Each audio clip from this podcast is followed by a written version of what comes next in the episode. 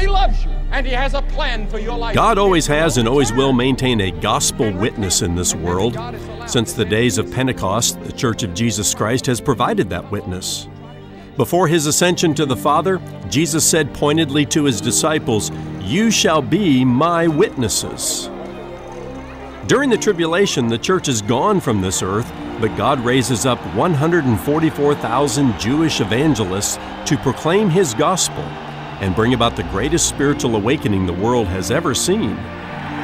Two spiritual giants from the Old Testament also reappear to give witness. So who is the gospel witness in your neighborhood today? For the answer to that question, take a good look in the mirror.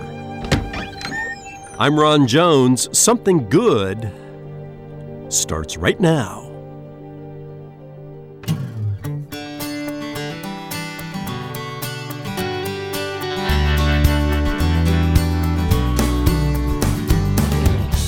Hello and welcome to Something Good with Doctor Ron Jones, lead pastor at Atlantic Shores Baptist Church in Virginia Beach, Virginia. I'm Brian Davis. Thanks for tuning in. Well, we're right in the middle of a six-week journey through the book of Revelation. If you've missed any messages along the way, please visit something good radio dot org. That's something good radio dot org, where you can hear any of Ron's messages on demand. While you're there, check out Something Good Television, Something Good Courses, Something Good Travel, and the new Something Good Digital Library, where you can search for biblical answers to your questions from nearly thirty years of Ron's Bible teaching ministry. Today, Ron returns to Revelation to tell you about two mysterious men from the Old Testament who came back to earth during the seven-year tribulation. From his teaching series, Mysteries of the Apocalypse, The Last Days of Planet Earth, and the return of Jesus Christ. Here's Ron with today's Something Good radio message, The Mystery of God and the Two Witnesses.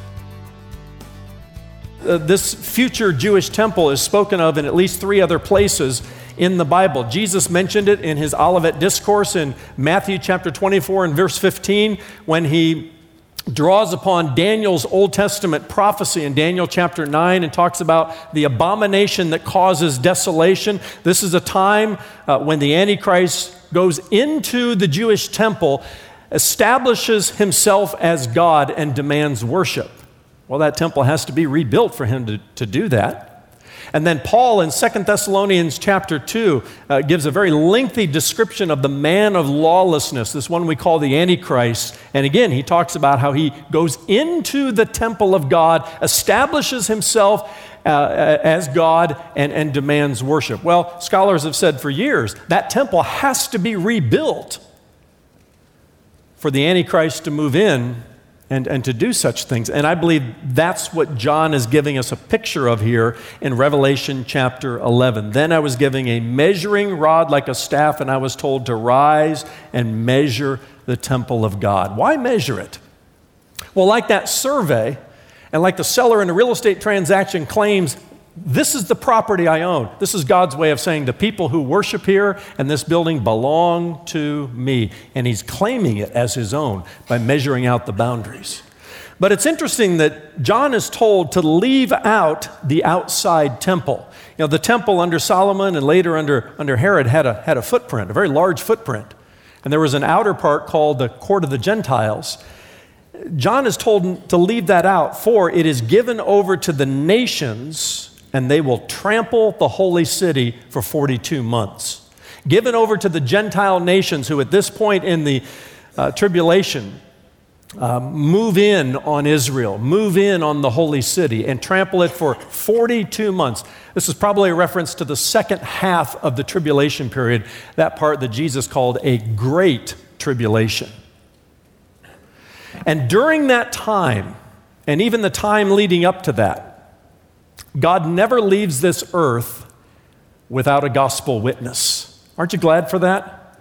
That in wrath, He remembers mercy.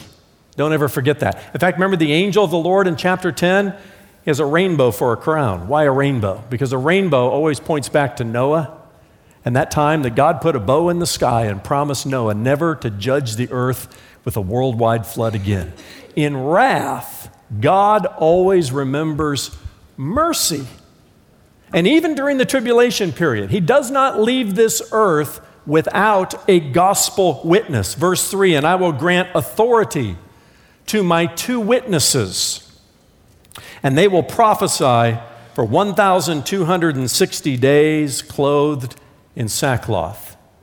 Another reference to a three and a half year period of time if you use the Jewish calendar. Who are these mysterious witnesses? Why, why did they return to planet Earth? And, and, and what are they doing? Well, let's read on in verse four. These are the two olive trees and the two lampstands that stand before the Lord of the earth. And if anyone would harm them, fire pours from their mouth and consumes their foes. If anyone would harm them, this is how he is doomed to be killed. Now listen to this. They have the power to shut the sky that no rain may fall during the days of their prophesying. And they have power over the waters to turn them into blood and strike the earth with every kind of plague as often as they desire. Who does that sound like? I mean, this is a little bit like a Sherlock Holmes mystery. We're just given some clues as to the identity of the two witnesses.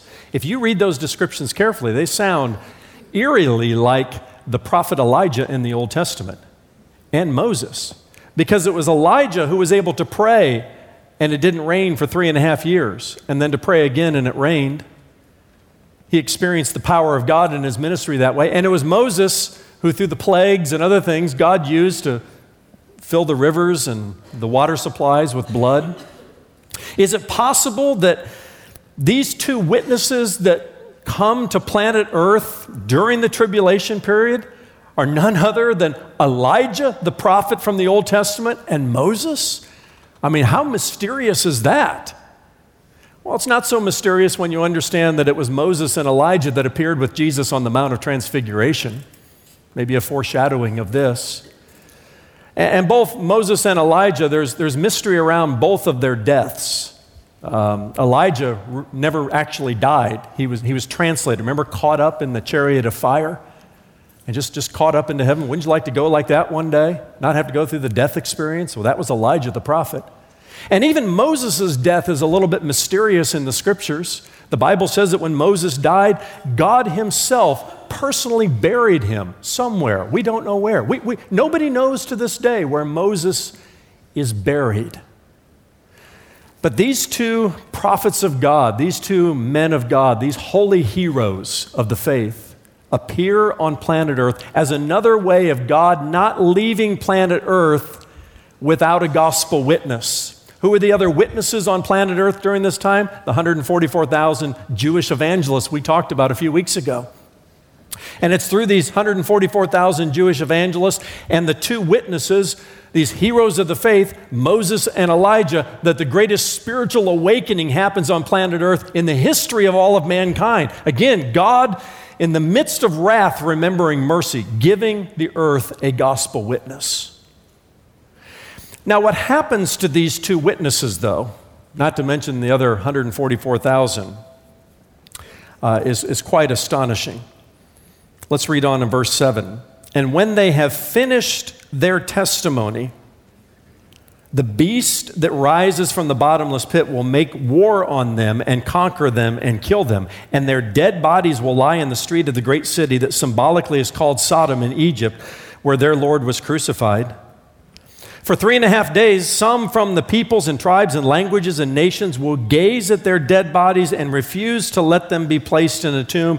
And those who dwell on the earth will rejoice over them and make merry and exchange presents, because these two prophets had been a torment to those who dwell on the earth. So Moses and Elijah reappear on planet earth. They're part of the gospel witness. That, that gospel is sweet to some and bitter to others, and particularly bitter to this one who is called the beast that rises from the bottomless pit. Now, the book of Revelation talks about three different beasts. One that rises from a bottomless pit, here in chapter eleven, and then in chapter thirteen, one that rises from the sea, and another that rises from the earth. We refer to this as the unholy trinity. The one rising from the beast is probably none other than the devil himself, Satan.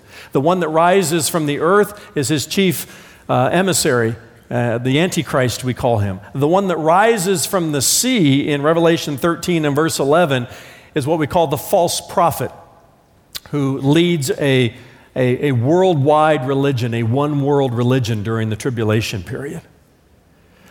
But in Revelation chapter eleven, when the two witnesses are doing their work for the Lord on planet Earth, this beast from the bottomless pit, Satan himself, strikes them, makes war with them, and kills them.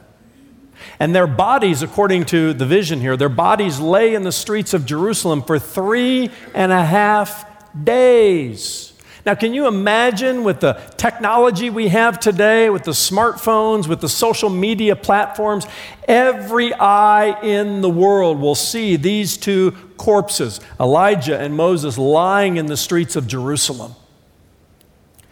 And if that isn't mysterious enough, John goes on to say, after three and a half days, the breath of God comes into these two bodies, and they rise from the dead. Can you imagine? Can you imagine this? I mean, how many times people were watching these videos on their smartphones over and over and over again? And just as they rise from the dead, they hear a voice from heaven that says, "Come on up here." And they get another one of those chariot rides. This is the second one for Elijah, first for Moses. And they take the chariot to heaven. And then John says what follows is an earthquake that just shakes the holy city. seven thousand people in Jerusalem die from the earthquake that shakes in this place. I said earlier that God always leaves a gospel witness on his planet, and it's an indication that in wrath he remembers mercy, and we should be glad for that. But before the one hundred forty-four thousand Jewish evangelists show up, and before Elijah and Moses show up, who is God's witness on the earth? Well, it's his church. Doctor Ron Jones will be right back with the second half of today's message, The Mystery of God and the Two Witnesses. Remember, you can stop by something good radio dot org anytime to find out more about the ministry or to order selected resources like the series you're hearing right now, Mysteries of the Apocalypse, The Last Days of Planet Earth and the Return of Jesus Christ. The entire audio download of this series can be yours today for a gift to Something Good Radio. That's something good radio dot org. Give online at something good radio dot org. Mail your gift to P O. Box six two four five, Virginia Beach, Virginia two three four five six, or, or call our offices at seven five seven, two seven six, one zero nine nine.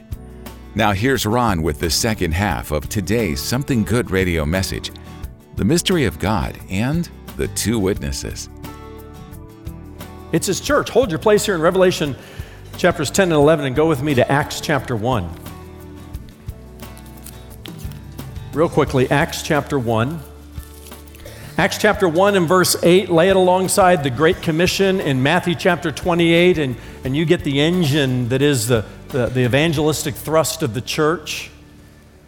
Uh, Acts one eight is very familiar. Jesus talks about, you will be my witnesses in Jerusalem and in Judea and Samaria and the uttermost parts. But did you know he answered with that in response to a question the disciples had about the end of the age and about the future? Lord, will you at this time restore the kingdom to Israel? And you know what Jesus said to him at this time? Guys, don't waste your time thinking about things like that right now, okay? He, he said to them, it is not for you to know the times or the seasons that your Father has fixed by his own authority. It's kind of a New Testament way, way of saying the secret things belong to the Lord. Now, let me get you focused on what you really need to focus on, disciples. And he goes on to say, but you will receive power when the Holy Spirit has come upon you. And you will be my witnesses in Jerusalem and in all Judea and Samaria and to the end of the earth. From this time forward until the day that the trumpet sounds and the dead in Christ rise first, and we, the true church, who are alive and remain, are caught up together with him in the air. I'm describing that event known as the rapture. from the first century to the moment that trumpet sounds and the bride of Christ is raptured from this earth, we are his witnesses. And you can either be a good witness for Jesus or a lousy witness for Jesus in the sphere of influence that he has given to you. I had a professor in seminary who every time he talked about Acts one eight, he used to say, evangelism is a gift given to the few, but witnessing is a responsibility given to every one of us. Jesus didn't say, hey, if you, if, if you think about it and you, and you, and you want to try it out a little bit, you, you, you can be my witness. No, he says, you are my witness. Us and the Holy Spirit is all he's got on this earth. The witness, the gospel witness that God leaves on planet Earth right now when Jesus went back to the Father is the church. And the burning question for us every day as, as a church corporately in this location and, and as you and me are individual members of the church scattered throughout this region and across the city and around the world is what kind of gospel witness are we leaving? What kind of witnesses are we Are we uh, in the sphere of influence that God has given to us? That's a question you have to answer for yourself that I have to answer as a pastor, and not just as a pastor, but as a member of a neighborhood, a family, an extended family, uh, and whatever sphere of influence that God has given to me. We are his witnesses. And when the witness that is the church of Jesus Christ is raptured out of this earth, God doesn't leave us without a, a witness on the earth. That's when the one hundred forty-four thousand come. That's when the two witnesses, Moses and Elijah, come. And through that and through, I'll say, an adjusted ministry of the Holy Spirit, this great spiritual awakening takes place. In wrath, God remembers mercy. Isn't that an awesome thing? But these two witnesses pay the ultimate price, do they not? And they are martyred by the beast that rises up out of the bottomless pit. I don't have time to read verses fifteen through eighteen or so, but then John pictures a scene in heaven again with the seventh trumpet sounding and great worship taking place in heaven. And then he brings us to this Raiders of the Lost Ark scene. I know you've been waiting for that part, right? Indiana Jones. I wish I had a hat and a, and a whip. Verse nineteen, then God's temple in heaven was opened, and the Ark of his covenant was seen within the temple. And there were flashes of lightning and rumblings, peals of thunder, an earthquake, and heavy hail. What Indiana Jones could never figure out, what Steven Spielberg so wanted to script into his movie but never could, the, the Bible reveals the mystery here of the missing Ark of the Covenant, that representation of the presence of God that followed the Jewish people around for all those years in the Old Testament. It's in the temple of God. Don't confuse the temple mentioned here in heaven with the temple at the beginning of chapter eleven. You got to know whether you're on earth or heaven as you kind of read through the book of Revelation. But the scene shifts to heaven in verse fifteen, and John is given a glimpse of the ark, the missing ark of the covenant. God knew where it was all the time. He's got it safely secured in the temple in heaven. Now, what do we do with a message like this? Again, it, it piques our curiosity as Revelation does, and, and we could just walk away from uh, a message like this saying, wow, isn't that interesting? It's fascinating. A riddle, many riddles wrapped in a mystery inside an enigma, as Churchill says. But we do nothing with the truth, and I don't want us to leave that way. As believers in Jesus Christ, getting a glimpse into the future like this should encourage us and spur us to walk by faith. Yes, when, when it's times are the times are sweet to follow Jesus, and even in times when it's it's bitter and difficult and hard to follow him, is to walk by faith, and as you walk by faith, to share your faith. Like Noah, who was building that ark for a hundred years, and there were people laughing at him and scoffing at him and saying what an idiot he was. He walked by faith. Every every nail he pounded into the wood was marked by faith. And we walk by faith as well, even as we share our faith. If you're here this morning and you're among those who are still hostile, skeptical, or maybe just a, a bit indifferent to the claims of Jesus Christ, I want to leave you with just one word from the Old Testament prophet Isaiah. And we could drop this into any place in our study of the book of Revelation. Just a moment of application, a wake-up call that goes beyond just curiosity seeking to applying these scriptures into our life. Isaiah said so many centuries ago, "Seek the Lord while he may be found. Call upon him while he is near. Let the wicked forsake his way and the unrighteous man his thoughts. Let him return to the Lord that he may have compassion on him and to our God, for he will abundantly pardon." Seek the Lord while he may be found, because there's coming a day when the angel of the Lord will say, "No more delay." Call upon him while he is near, while your heart is softened to the things of God. While you have a moment that is in your hands, and you can't guarantee that you'll have a second, let alone another day, let alone another week or a year or a month, because time is not ours. Call upon while, him while he is near. And what you will find is a God who desires to pour his compassion upon you. Yes, in the midst of wrath, he remembers mercy, he remembers compassion. He will abundantly pardon your sins and mine if we just call upon him. And if we simply reach out to him while he is near and while he may be found.